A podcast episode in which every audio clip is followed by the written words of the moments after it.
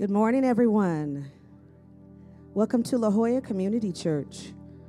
We're just about ready to worship the Lord, so we ask that if you're able, stand to your feet. God bless you. God bless all of God's people. Let's worship God.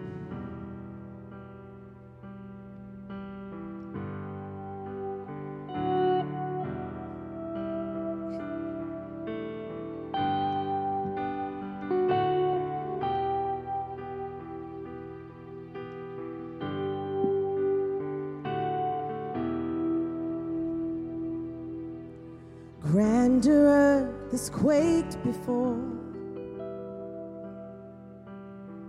moved by the sound of his voice. Seas that are shaken and stirred can be calmed and broken for my regard. Through it all,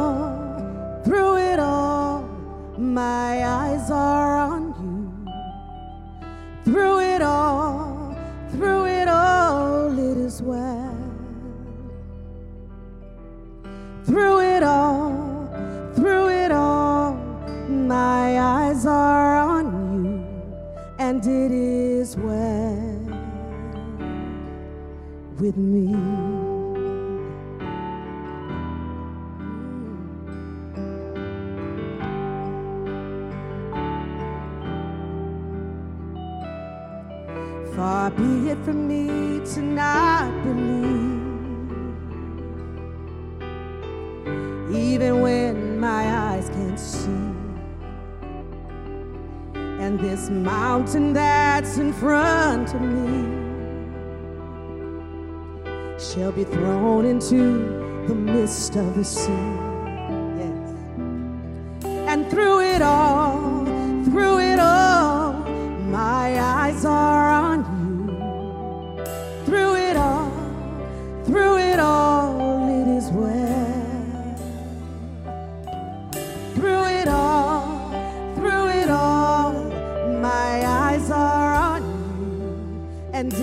is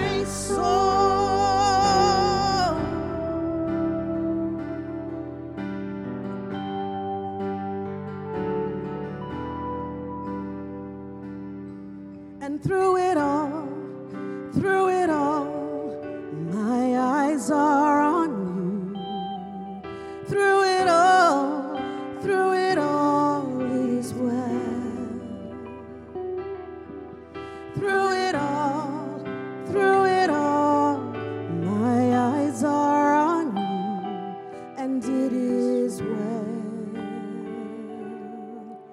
with me.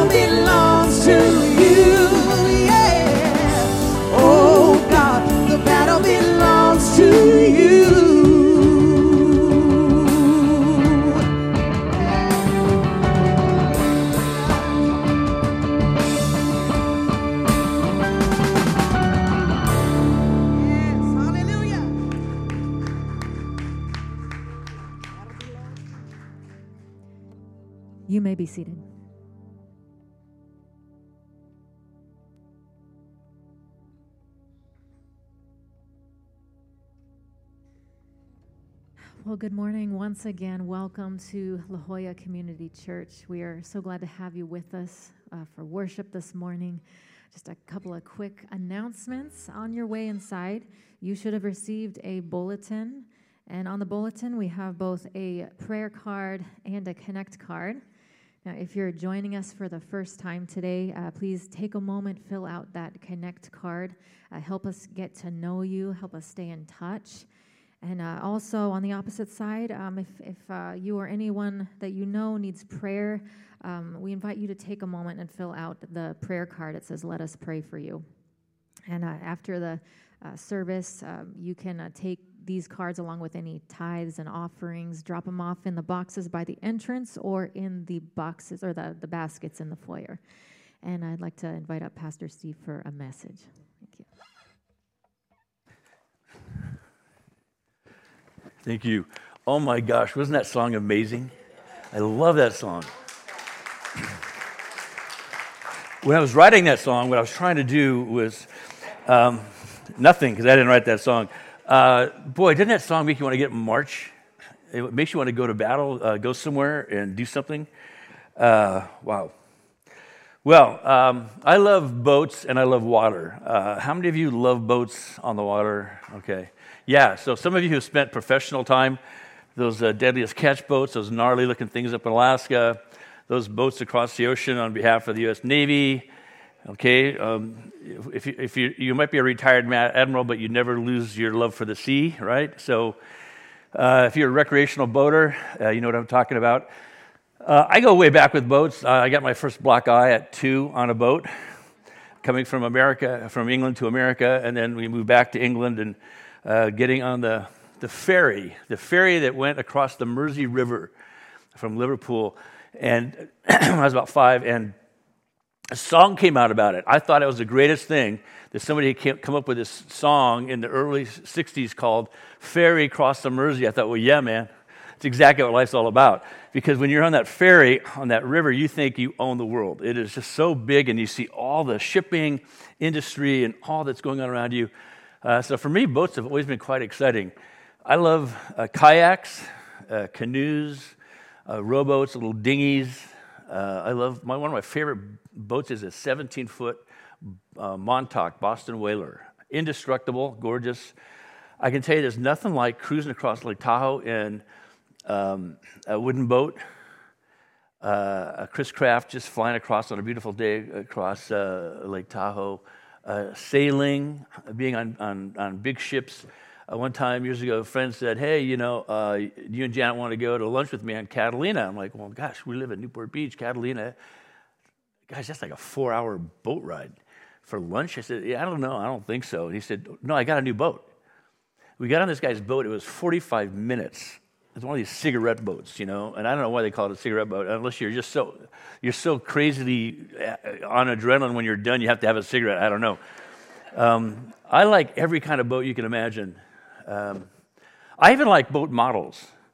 Uh, one time, in, in, getting ready for a long sailing trip, I went into this uh, sail loft. A sail loft is just a, an industrial space, like a giant garage, where they fix sails and they make sails and stuff. And I said, "Hey, I need to learn how to fix sails." And the guy said, "Yeah, sure." This guy Skip Elliott. And we're talking about fixing sails and how you basically sew them. And he said, "Hey, by the way, do you like? You guys are going to go on this trip. You got a cool little boat." Do you, you, like boat models? I said, Yeah, I love boat models. He said, Just walk through that door. And so I walk this door, and it's a space about as big as this space here. And one guy's there with a big grin on his face, this guy, Ken Gardner. And I was looking at this guy, it was like Santa's workshop, and he's making models of boats. I just beam, I was beaming. He, he lit up and he smiled. He goes, "Pretty cool, huh?" I said, "This is amazing." This little cubby in this industrial part of Costa Mesa you're doing this. Uh, who gets these boats? He goes, Pretty much everybody who has won the America's Cup. They call me up and they, I make models or I make half hulls, you know, of boats. And uh, if you go into San Diego Yacht Club, uh, you'll see all these beautiful boat models. Look closely, you'll see a bunch of them that say Ken Gardner. Uh, just crazy how neat these little boats are. Um, now, they're perfectly scaled replicas. He oftentimes makes all the parts and even the tools to make the parts. But here's the thing um, they don't go anywhere. One time uh, I, I, stopped by and he goes, Oh, I got to show you this. And there was a container out in the, what was the little, bar, little parking lot. And it's this container. We go in the container and it's just filled with these exquisite models. Some of them, I saw one recently was at auction for $58,000. Uh, this big. And I said, Where's this going? because the boats can't go anywhere. But in a container, they were going to New Zealand for the guy who had won the America's Cup that year, and he was going to distribute this, you know, these to people. Uh, but I love boat models. Uh, an old man named Mr. Peel, long gone, in Newburyport, Massachusetts, made these exquisite models of things like, um, um, well, all, all, the boats that would go around the horn. Uh, and it was just amazing uh, to see those things. I just love boat models. If I'm anywhere and I see a boat model, I have to stop and look at it. Um, and then remind myself these represent adventure, discovery, industry, but they don't go anywhere. Um, in fact, a, a, friend of mine who's a boat dealer was telling me that most recreational boats in San Diego, which is we have one of the largest, uh, you know, pleasure boat harbors in the world. Uh, Newport Beach is also huge. It's not big when you see it, but when you start following where all the boats are, it's, it's amazing how many boats can fit in Newport Beach, San Francisco. But San Diego and Newport are really the epicenters for massive amounts of boats, 90% of which never leave the dock. Isn't that a wild thought?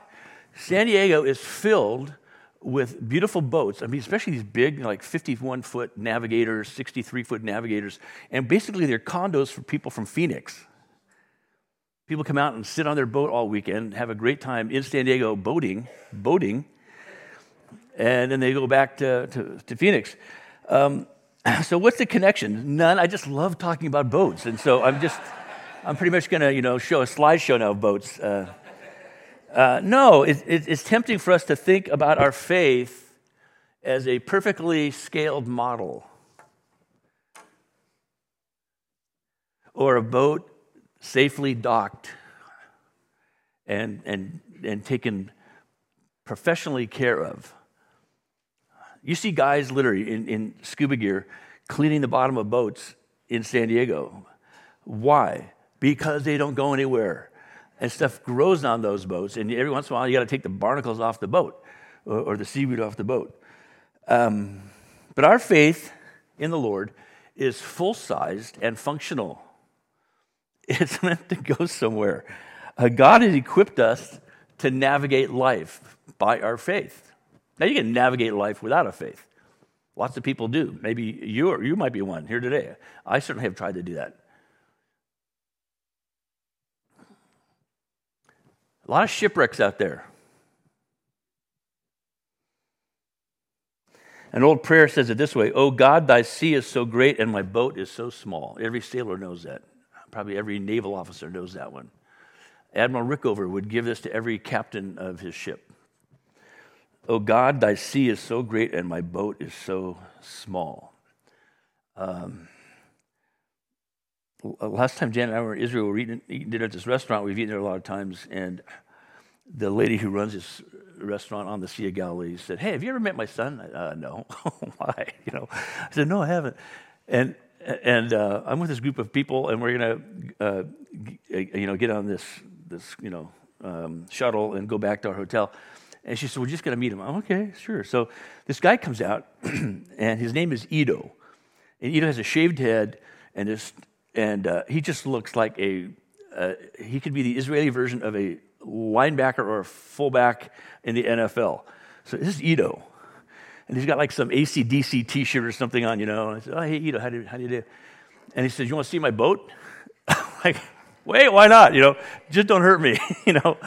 And so I said, Well, I got to go with this group. And, and he said, I'll oh, just take a minute. I said, Okay. So I say to the group, Hey, if anybody wants to see this boat, come on, we'll go see this boat and we'll walk back, you know, and otherwise, you know, everybody go back. Well, it turns out that day we had been uh, in this place, Nof Ginosar, and we'd seen this boat that had been built 2,000 years ago, stuck in the mud and then excavated. It's called the Jesus boat. It's the exact replica of a boat that Jesus would have done teaching from, Peter and friends would have been fishing from, and they somehow extricated it from the mud and they've restored it. It's amazing. Uh, it's amazing. If you ever get to go to the Jesus boat uh, museum, all it is is the Jesus boat. But you look at it, you go, this is phenomenal. I said, well, so what's your boat? He goes, it's the Jesus boat. I said, well, I saw it today. I hope your boat's in better shape than the one I saw. You know, he, he said, yeah, so what I did is I built the Jesus boat. You built it? He said, yeah. I said, how? He said, well, I used the Fibonacci numbers. I'm like, what? And he starts telling about, you know, this, these formulas. So I went to see, the, to see the boat. It was jaw-droppingly beautiful. It was the most stunning boat. I said, "Do you take this out?" He goes, "Yeah." He goes, "I run the boats on the Sea of Galilee." My grandfather did. We fished the Sea of Galilee, and I, I built this other boat. You want to see my other boat? We catch big billfish in the Mediterranean. This one, like, wow, are you some kind of an engineer? He goes, "No, I barely got out of high school. They were so glad to see me go." He's just a natural craftsman, and this boat was so stunningly beautiful, so perfectly engineered. Uh, and I said, Gosh, you know, this is just like the ones mentioned in Matthew's gospel. He goes, Yeah. Yeah. So in Matthew's gospel, we see two boat stories involving Jesus and his disciples one in Matthew 8, one in Matthew 14.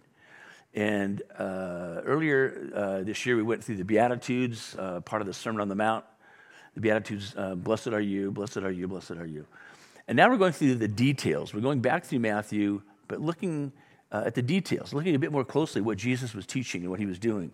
Why? Because God is in the details. He wants to be in the details of your life. We're not just thinking about a God that's out there and wow, what a great concept and how beautifully poetic and figurative. And no, we're, re- we're thinking about a God who is scary close, who wants to know us so well that we might be uncomfortable going, You really want to know me that well? He, and he would say to us, I already know you that well. I want you to know me better. So here we are in Matthew's gospel. We'll, we'll, hit, we'll look at these two brief passages, one in 8, one in 14, because though they happen at different times, they're connected. There's a theme here that we'll see. so we start with um, Matthew 8, uh, verses 23 to 27. If you have it, if you have a Bible, if you have your phone, if you just want to watch it on the screen. It says, Then Jesus got into the boat, almost built by Ido, but 2,000 years earlier, and his disciples followed him. Suddenly, a furious storm came up on the lake. Now, furious storm is the best we can do in English, I guess because what it says is a mega seismos. This is a very unique phrase, a word, seismos. Seismic. You're a seismic expert. You're an expert in the state of California on seismic retrofitting.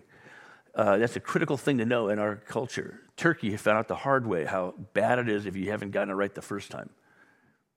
And we're scrambling to catch up seismically. Well, this is, you don't see this word anywhere in the New Testament, but here.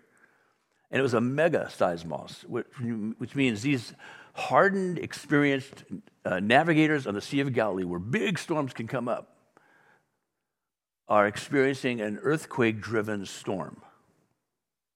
It's a great quake. So that the waves swept over the boat, but Jesus was sleeping.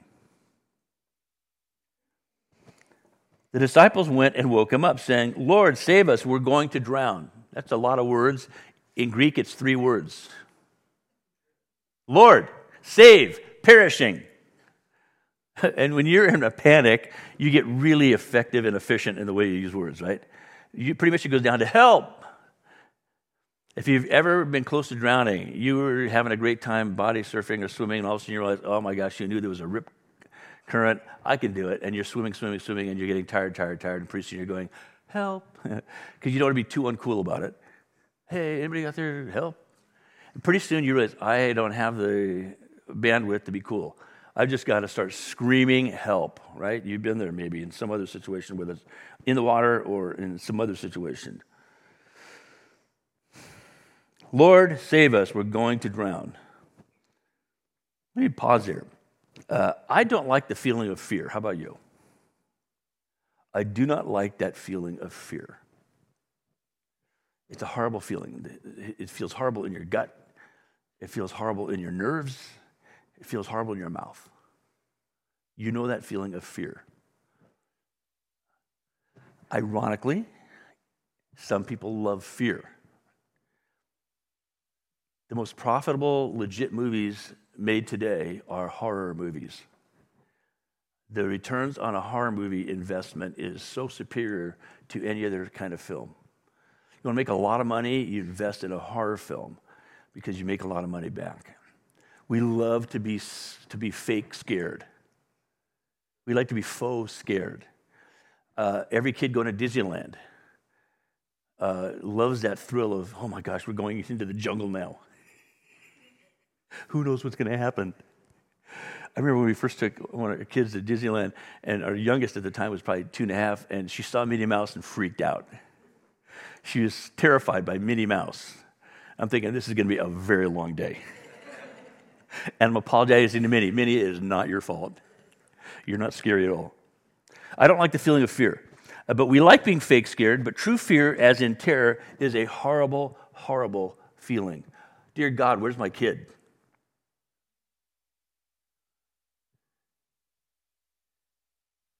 Uh, I was talking to a friend this week, and I said, Hey, what's your earliest memory? And he said, God, that's a good question. Um, he said, It was his birthday. That's why I asked him. Uh, uh, and he said, I guess I was about two, three. I was a toddler. Uh, I'm in a jacuzzi at our house and I, I kind of slipped down a step, and all of a sudden I realized I was looking through the water up to the surface.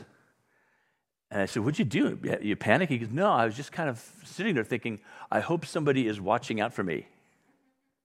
What a thought to go through a toddler's head. And he goes, I, I felt started to feel fear because I didn't I couldn't get out of it. I'm just standing, I'm literally looking at the top of the water, but I can't get to it. And he said, just then my dad jumped in and pulled me out. fear incapacitating us, and we know there's nothing we can do. You're, in a, you're skiing, having a great day, and you get in a small little avalanche, and all of a sudden it just gets a little bit bigger. Next thing you know, you're, you're buried in the snow, and you don't know if you're up or down, so you spit. And the spit goes like this. And you realize, oh, no, I'm upside down. And you can kind of muffled hear things, but what the snow does is sit up really quickly. So I have a friend who's in this situation. He's done first ascents in Alaska. He's an amazing mountaineer in, in every aspect of it ice, uh, whatever. And now he's upside down uh, and he can't move. And he thinks, this is how I'm going to die. I got about three, four minutes and it's over. Thankfully, the, top, the bottom of his skis were just barely visible below the snow. And he's, he was dug out. I said, What did that feel like? He goes, I was totally helpless. And I thought, this is ridiculous. I'm going to die just having a fun day skiing. I don't like the feeling of fear. Uh, fear is our emotional and physical response to a threat to our well being. We all know that. And sometimes we, we stimulate it at a horror movie because it's fun, or a thrill ride, or a, or a haunted house. But real fear, uh, no, nobody likes. But here's the interesting thing about fear it is contextual. The people making the horror movie are not scared. All the crazy, grotesque things that are happening in the film as they're filming it, they're not scared of it. The actors are not scared. Nobody is fearful making the horror movie because the context is we're making a movie. But the people on the set, while they're making the movie, could be thinking, oh no. And they're thinking of all the things they might be fearful of, right?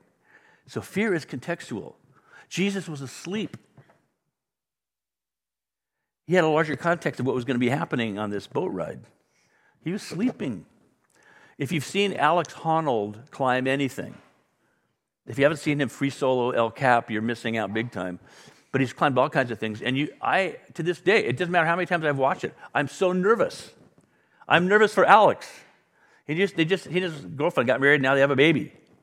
I'm, I'm worried for the baby. I know he's going to make it because this is an old film now, several years out, right? Why is Alex Honnold not scared? Because he's a psycho. No, he's climbed it 30 times. He climbed it 30 times on belay. And then when he climbs it free solo, he's going, This is old hat. This is familiar territory for me. Fear is contextual. Our neurobiology supports threats and thrills. Is that interesting? That euphoric sense of, oh my gosh, that was so exciting. And the one that says, oh dear God, I might die. Or someone I love might die. Or I might lose everything I've worked for. The, the same neurobiology supports it. So we're wired for these experiences, but it's contextual. We have awesome experiences and we can have awful experiences. So here's Jesus' disciples absolutely terrified. And the only context they have is I've spent a lifetime on this water in many storms. I've never experienced this. That's why Matthew tells us it was a great quake. a storm unlike any other they'd ever seen. Gordon Lightfoot died this week. He's best known for this, his song, The Edmund Fitzgerald, 1975. The largest boat to ever to be launched on the, on, in the Great Lakes was the Edmund Fitzgerald, named after Northeastern Insurance Company, who commissioned the boat. The largest boat on the lake, uh, the biggest boat to ever sink on the lake. 29 men went down, never to be found again.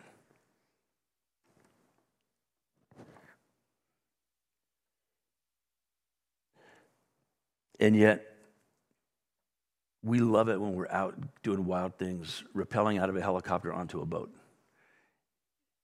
in a rough sea. Somebody says, Why would you do it? Because they let me. I got the lucky straw, I got to do it. But these disciples were terrified. And he was teaching them something they hadn't expected. So Jesus, this, so this puts in context his response to them. Remember, he said, let's get on the boat. And he led them, got on the boat, and he knew where he was taking them. So his response, all of a sudden, in context, because fear is contextual, so is this story that Matthew's telling us. So Jesus' response is entirely consistent with the context in which he had gotten on that boat and where he was taking these disciples. They didn't know it yet. So Jesus replies, You of little faith, why are you so afraid? When you first read it, you think that's so unreasonable. These guys were scared out of their wits. You should have been comforting them. Instead, he's confronting them. Why are you so afraid? Then he got up and rebuked the winds and the waves, and it was completely calm. So they go from great quake to great calm because it says in this, in this word for calm, it's, uh, it's another mega, a mega calm. It was a mega quake, now it's a mega calm. Uh, so they're just, you know, they're just, how do we get my head around these extremes? It goes from that to that. And so if you follow Jesus, you must be willing to trust Jesus as he leads you. This is called wise love. Wise love. Lots of people fall in love and they make commitments not out of wisdom, out of whatever else, I don't know because they realize at some point I've trusted the wrong person. I've invested money in the wrong company. I was caught up in the euphoria. I was intoxicated by the experience and all the possibilities, but I wasn't wise about how I loved. I wasn't wise about the commitment. So when you trust Jesus, it's not being naive. Yeah, yeah. I said last week, you know, Stephen Hawking asked about what, you know, what is Christianity? It's, it's uh, fairy stories for grown-ups who are afraid of the dark. And then John Lennox, uh, now emeritus professor of math at Oxford, on the same day the reporter ran right over and said, Hey, Dr. Lennox, Dr. Hawking just de- described Christian faith this way. I know you're a Christian. How would you describe the Christian faith? The Christian faith. Uh, he said, How would you describe atheism? He said, Well, atheism is a fairy story for people who are afraid of the light. If you follow Jesus, you must be willing to trust Jesus as he leads you. Because you're naive and you're, you're gullible? No, because you're loving God wisely. Jesus doesn't find delight in our faults and our failures. Jesus finds no delight in your faults and your failures. But he will use them to teach you faith. He didn't turn to those guys and go, You guys are a little rattled out there. Whoa, you guys are a little scared. Didn't mock him, didn't humiliate him. He just said, Why, why are you afraid? Excuse me while I rebuke the wind and the waves. So Jesus uses these experiences to build us, to refine us, to form us, to bring us to maturity as we navigate life. It's real time education. It's real time education. It's doing it to learn it. The fancy word for this is praxis. You all know if you're, if you're in graduate work, you go, oh, yeah, it's, it's about praxis. You're right, practice, practicing, doing stuff. You learn stuff and then you do stuff. That's what Jesus does. In the midst of the actual life you live, you don't learn stuff at church. You gather data about your resources at church and then you go learn it in the world. You don't learn stuff here. You get informed, inspired, maybe. You get shaped, you get organized, you get a larger, better perspective. But then the learning starts when you walk out the door. So Jesus takes delight in our continued development as people of faith, not in our humiliation. He wants us to be independent. He wants us to be dependent on Him so we can live, in a sense, autonomously, independently, not separate from Him, but as fully developed human beings. Every adolescent has to go through individuation. They have to go through a process of differentiation. And it's a little awkward when they have to say to mom and dad, I'm not you. Thank you for being you, for all you've done for me, but I am not you, I am me. And this is the awkward transition we go through with kids is that how do I care for them, protect them? I hope somebody's watching out for me. Meanwhile, saying, it's, you know, go, go out there. That's what God wants for us. And He teaches us this stuff in real time. He's with us always, but we can't always see Him. So, in a sense, He's saying, Are you ready to go out? Are you ready to move on? He wants us to thrive and flourish even when circumstances aren't favorable. And this is the process that leads to growth. It's as if he said, okay, here's the model of what we're creating. Here's what it looks like at the dock. Uh, let's go. Let's go somewhere now. Opportunity.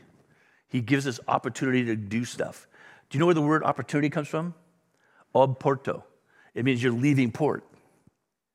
You got to leave port for, to seek any opportunity. You got to take some risks. You got to step out. But we step out by trusting the Lord. But it's a big storm. Right. I'm with you. Oh, okay. So we never outgrow our need to grow, and it's lifelong learning. This is a theme we see throughout the Bible. The Apostle Paul said it this way. We don't have a, a slide for this, but this is Philippians 1 6. Paul's writing um, to the people in Philippi. He says, Look, I'm confident of this, that he who began a good work in you will continue developing it, will carry it on to completion until the day of Christ Jesus. Completion, teleos. He will be perfecting it in you until one day it'll be done. You'll be perfect in him. It'll take a while. For some of us, we have to repeat grades. But I mean, you know, eventually we'll be fully completed in him. And so, wouldn't you know, Jesus repeats this lesson with his disciples in Matthew 14.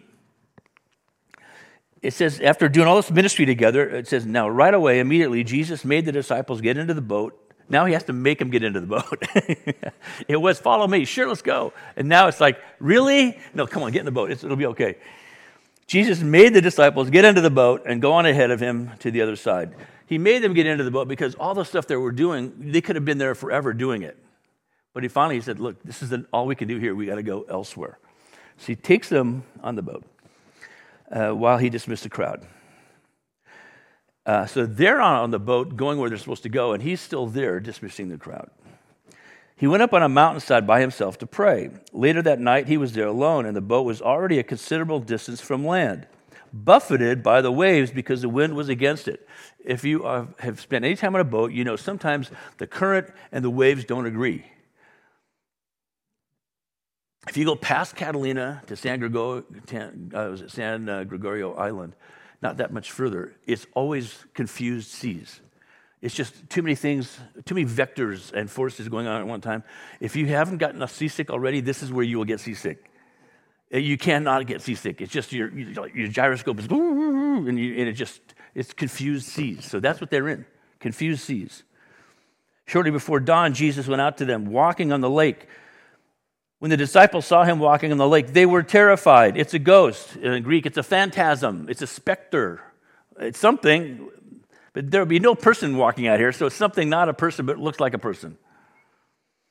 And he cried out in fear. But Jesus immediately said to them, Take courage, it is I. Do not be afraid.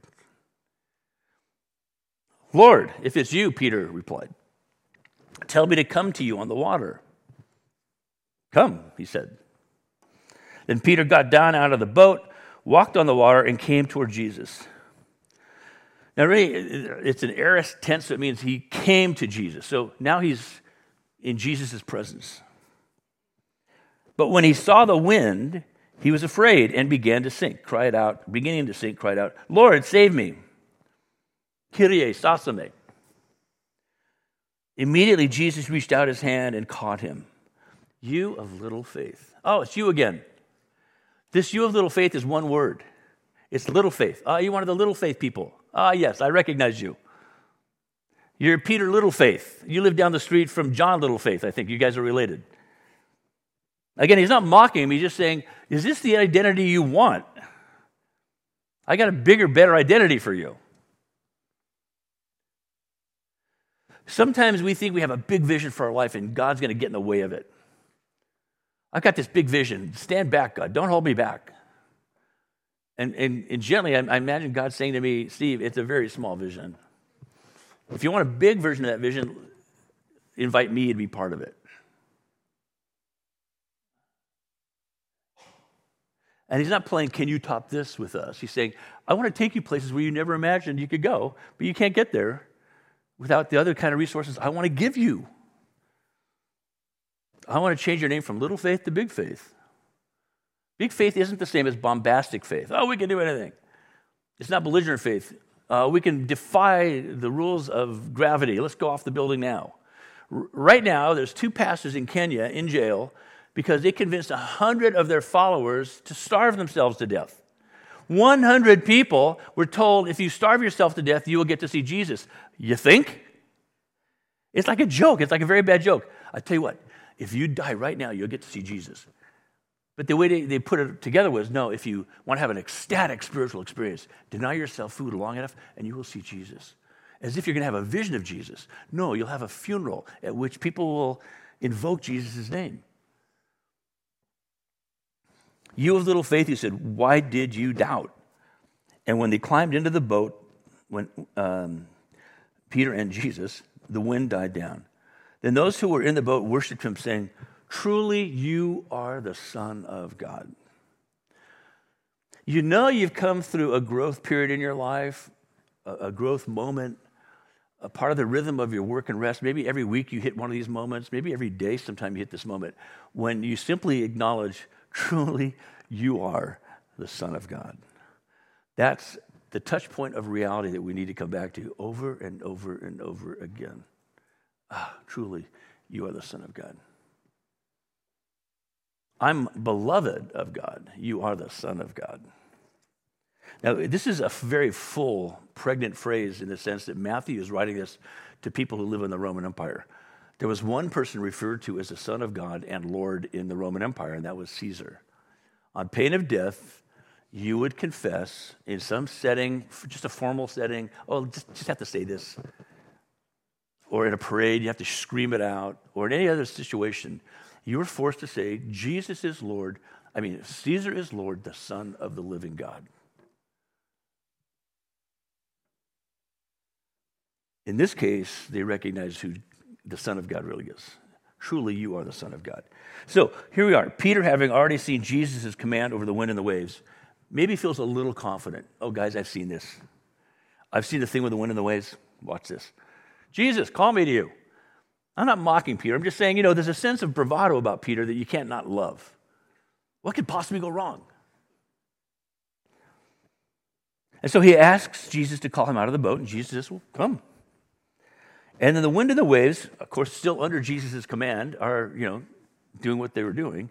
And Peter's thinking, This is amazing. But then he starts to focus on his fear. And he sinks. Uh, so we have no right to judge Peter, and there's no need to judge yourself when you sink. Uh, perhaps Peter was being a bit cavalier in his request, but to his credit, he had the courage to get out of the boat. Uh, some of you have read the book or actually heard him say the words, John Ortberg, phenomenal communicator.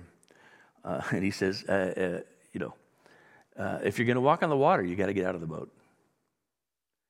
We had him come speak here years ago, and I was out of town and I came back and somebody said, Hey, that guy you had come speak, what was that about? And it was a Navy guy, an older Navy guy. And I said, What was the problem? He goes, Well, who the hell would get out of a boat? What? He goes, Well, if you want to walk on the water, you got to get out of the boat. Why would you want to walk on the water? Why would you get out of the boat? And I just, I started laughing. I, I not at him. I just, man, that's a great perspective. Mostly that makes a lot of sense. But if it's Jesus telling you to get out of the boat, there's probably a really good reason that you should get out of the boat. In most other circumstances, never, ever get out of the boat. I love the way it says, then Peter got down out of the boat. Every sailor knows you never get down out of a boat. The only time you get out of a boat is a step up into the life raft. You don't want to get out and leave the boat because the boat might float for a very long time and your raft might not. We have no right to judge Peter. Don't judge yourself. When Jesus says get in the boat, just get in the boat. When Jesus says get out of the boat, get out of the boat. Jesus is never consist- inconsistent, he's always strategic. Think about that. Well, this passage said do this, this passage said do that. See, the Bible can't even agree. No. What's the context in this situation? Sometimes Jesus says go, sometimes Jesus says come. I'll, with, I'll be with you in all situations. Just because you hammer, you have a hammer, not everything is a nail. We can become wise and discerning about the way we understand uh, what the Bible is teaching us to, to say and to do. You know, when to hold them, when to fold them, sort of thing. So, what kind of circumstances are you in right now? Whatever kind of circumstances you are in, either begin to put your eyes on Jesus or don't take your eyes off Jesus if you're already watching him. Remember, He's with you, He's for you, He's in you by faith. Somehow He's in you and it doesn't get crowded. There's always room for Jesus to be in you. And He doesn't reduce you into something less than you, He expands you into the better version of you that He's developing. Don't turn away from Him out of fear or frustration or apathy or anger or shame. Can you imagine uh, well, I, can't, I don't even have to imagine, I know. Peter later denies Jesus. Following the resurrection, then Jesus comes to Peter on the beach by the same lake, and he said, Hey, can we talk? Jesus, Peter's like, uh, I don't want to talk. I'm too, I'm too ashamed of having denied you. And so Jesus says, Do you love me? Yes, I love you. Do you love me? Yes, yes, I love you. Do you love me? Yes, I love you. Why did he do that? To humiliate him? No, to remind him, here's why you love me. Because I'm standing here, risen from the grave, telling you, I want you to feed my sheep. You learned a lot of lessons the hard way. Teach those to other people. So turn toward him. We all sink, but we don't need to stay in the water. In fact, don't just sink, seek. Seek him, even when you feel like you're sinking because you've not been paying attention to him. Seek him by reading his word, pouring out your heart and mind to him in prayer. Turn to him, seeking wise counsel from him. Turn to him, uh, turn to him, and then in his name, seek the counsel of wise people who know him well. Your, your, your goal in life is not to ask people to tell you what to do, it's to say, I've, I've, I've, I've, as I've gone to God's word, as I've prayed, as I've invited God's wisdom and counsel to shape me, I feel like I want to confirm it and talk to other people too. Say, hey, what do you guys think? What do you think about this? And it's amazing to see the wisdom people come up with if they've been walking with the Lord. And sometimes they'll say, hey, you know what? Go for it. Yeah, but I might die. If God's calling you to do that, you should do that. Or, hey, this is a great opportunity. I wouldn't do that. Why? Are you afraid? No, it just feels like you're doing it for the wrong reasons. A guy wanted to be, literally, a, a, true story, guy wanted to be president of this college, a very prestigious college. And he's wrestling with a decision because he really liked what he was doing, but he thought, this would be awesome. And so he sat down with some brothers, very wise followers of Jesus, and he said, Hey, you guys, here's my situation. And as they listened to him, they didn't say much, and he kept talking about it, and they would ask him just general questions. Hey, well, what else do you think about? Finally, um, one of the guys said, You know, I'm just curious. It doesn't really sound like you want to do this, so why do you want to do this? He said, Well, what I really want to do, I just want to, I want to open the newspaper, see my name having been assigned as president of this college. Wow, that'll last about two seconds. And then you have to be the president of the college. You have to get on a plane to go raise money for the college and come back and deal with faculty.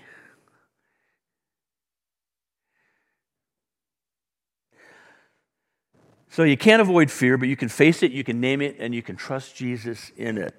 This is a very active process of trusting Jesus. It's not a call to passivity or naivete, it's full engagement letting Christ transform us heart, mind, soul, strength. Trust Jesus to guide you through whatever you're going through. We don't need to live in fear or let it live in us, but facing it and confessing it takes its power away. What are you afraid of? If you name it, it'll have less power over you. When you start feeling fearful, let it be a call to turn to God, whose perfect love casts out fear. Now, it might not happen instantaneously. You might be doing this over days and weeks, processing. But take courage, he's with you. What fears are you experiencing right now in your life? Just do a quick mental inventory. What fears do you have about you, about the people in your life, about situations you're in or you can see shaping up on the, on the horizon? Maybe they're not even fully developed. It's the future you're afraid of. I'm this age and this stage. The, the economy is in a tailspin. Will I have enough money to, you know, will I, have my health, will I, who knows? What are you, what are you experiencing right now by way of fear? I've come to understand that because Jesus is, is, is with me, I am more than my fears. At the same time, I realize I have every capacity and I still fear. So I'm glad that Jesus is with me in my fears and helps me face them with courage. So bring your fears to Jesus and he will bring you through your fears. Don't say, Jesus, I'll get back to you when I'm done with the fears. I really gotta, get focused on this. Say, Jesus, I'm going through these fears. Would you lead me and guide me? Remember, remember, everything we're learning is in real time. It's praxis, it's right now. Real life, real time application. And so it, he'll teach you a lot of lessons about courage along the way, because courage, of course, is strength of heart. And one day we'll be beyond fear in a place where fear can no longer touch us. Uh, later, read Revelation 21 if you want to understand where you're going. Revelation 21 will tell you your final destination in Christ. In the meantime, I invite you to collect your fears and bring them to Jesus. Here's a little thought experiment. Collect all your fears, small ones, big ones, major ones, ones that are very clearly defined in front of you, that have a time stamp on them, others that are just about, I don't know, I hope this doesn't.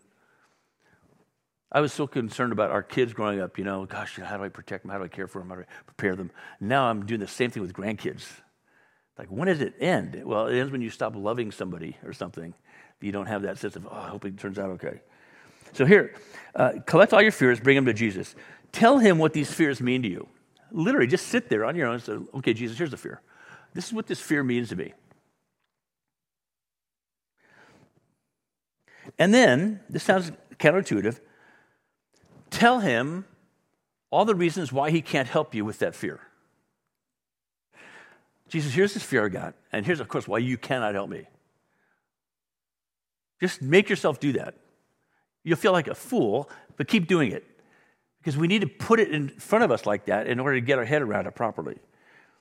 Tell him all the reasons why he can't help you with them. Explain to him carefully, slowly, repeat it if you have to, how this fear or that one is an exception to what he says in his word. I know your word says this, but this fear is fairly unique. And, and then imagine continuing this with thought exercise Imagine as you point out the immensity of your, uh, the immensity of your fears, each one in a row, and the whole giant pile of scary, overwhelming fears. Meanwhile, as you're pointing out each one, telling him why he can't help you, he's also pointing to each one. Doesn't say anything. He just you, you, you're pointing it out to him, and he points at it. And as he points, they get progressively smaller. And you look at him in amazement, and he just smiles at you, kind of a knowing smile, like, yeah. And you say, Lord, how did they get smaller? And he says, they didn't get smaller. They are what they are. They're just what they are. That's what they are. They haven't gotten smaller. That's just what they are. You're simply seeing them as I see them, he says. Maybe you've heard the expression big, big gods, small fears. Small God, big fears. Big God, small problems. Small God, big problems. Then he says, By faith, you can see all your fears from my perspective anytime you want. Your fears will diminish, and your faith will become strong as you remember that I am Lord. I am with you, you are secure in me, and I will help you face your fears and rise above them. And so, like those who were in the boat, we worship him, saying, Truly, you are the Son of God.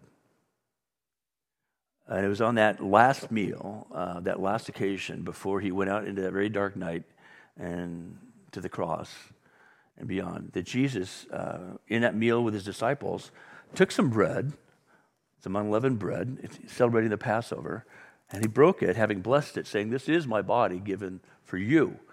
Do this in remembrance of me.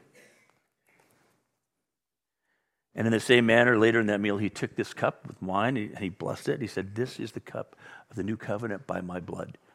Do this whenever you do this in remembrance of me. Every time we get together and celebrate the Lord's Supper of the Eucharist, Holy Communion, and we worship him, we're saying, truly, you are the Son of God. You were, you are, and you will be. That's the holy name of God. Yehovah, Yahweh, Vehu Haya, Vehu Ye, Vehu Yihye. He who was, he who is, he who will be. That's him. I am, the great I am. That's who we have gathered to worship today. Your fears are to us huge. Don't take anything away from how, the, how immense they are, but then just put it in the proper context of how immense he is. If you know him, you know this. If you don't know him today, open your heart to him. Receive Jesus as your Lord and Savior. Maybe this Holy Communion uh, experience is your first communion. Don't receive this. Don't come up and take this if you don't believe this. But if you've been far from Him and you feel like I want to come back to Him, come on. Come home. We welcome home. It's a homecoming. If you believe in Him, come. Uh, if today, for the first time, you're believing in Him, come. You're welcome to come to the table. Nobody is refused. If you come in Jesus' name, saying, Truly, you are the Son of God. Bring your doubts with you, bring all the disconnects you have in you. Just come in His name. So, Lord Jesus, we thank you that you invite us to come to you from wherever we've been, in whatever condition we're in. Lord, you've said, Come to me and learn from me. Take my yoke upon you, for my burden is easy, my yoke is light. You've told us that you will give us peace, the peace that passes understanding. You said that, Lord, in this world we'll have fear and travail, trouble, but You've also told us that you have overcome the world. So that's why we come in your name right now to receive this bread and this cup. Because truly you are the Son of God. And in your holy name we say, Amen. So the people who are serving communion, come on up. This is uh, communion in a little kit. And so uh, you'll see at the top, take a little piece of bread out, the wafer, and then uh, open up the juice and drink that as we worship Him. Uh, together. Let's do that.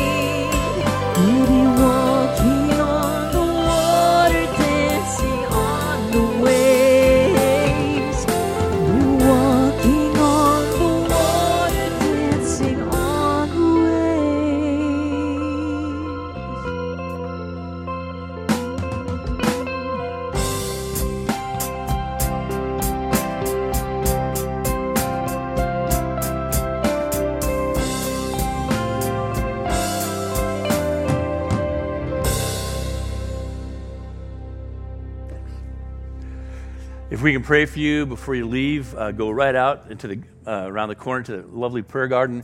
Somebody, somebody will be there to pray with you. They'll say, "How can I pray for you?" And if you don't know how to say how you want to be prayed for, just say, "I don't know, just pray for me." Or if you have a concern for someone else or a situation, let them know and they'll pray for you. Uh, we'd love to offer you something to eat, drink while you're hanging out and talking on the patio. If we can do anything to help you take that first step with Jesus or that next step with Him, uh, let us know how we can do that. and Pull you into a small group, show you how to read through the Bible, uh, show you how to get uh, wise counsel for issues that maybe feel overwhelming to you right now. Maybe you have a bunch of gifts that you want to use. Uh, we can help you connect to all those places where there's big needs in San Diego and beyond. Uh, if you want to uh, contribute to the church, there's a, an offering box on the wall, or you can send it in. You are the main offering that we're concerned about. Offer yourself to Him and see what He will do as you start to walk with Him now and forever. So may the Lord bless you and keep you. May the Lord make his face to shine on you. May the Lord be gracious to you because he loves you more than you can ask or even imagine. Walk with him in newness and fullness of life, both now and forevermore. In the name of the Father, and of the Son, and of the Holy Spirit. Amen. Thanks for being here today.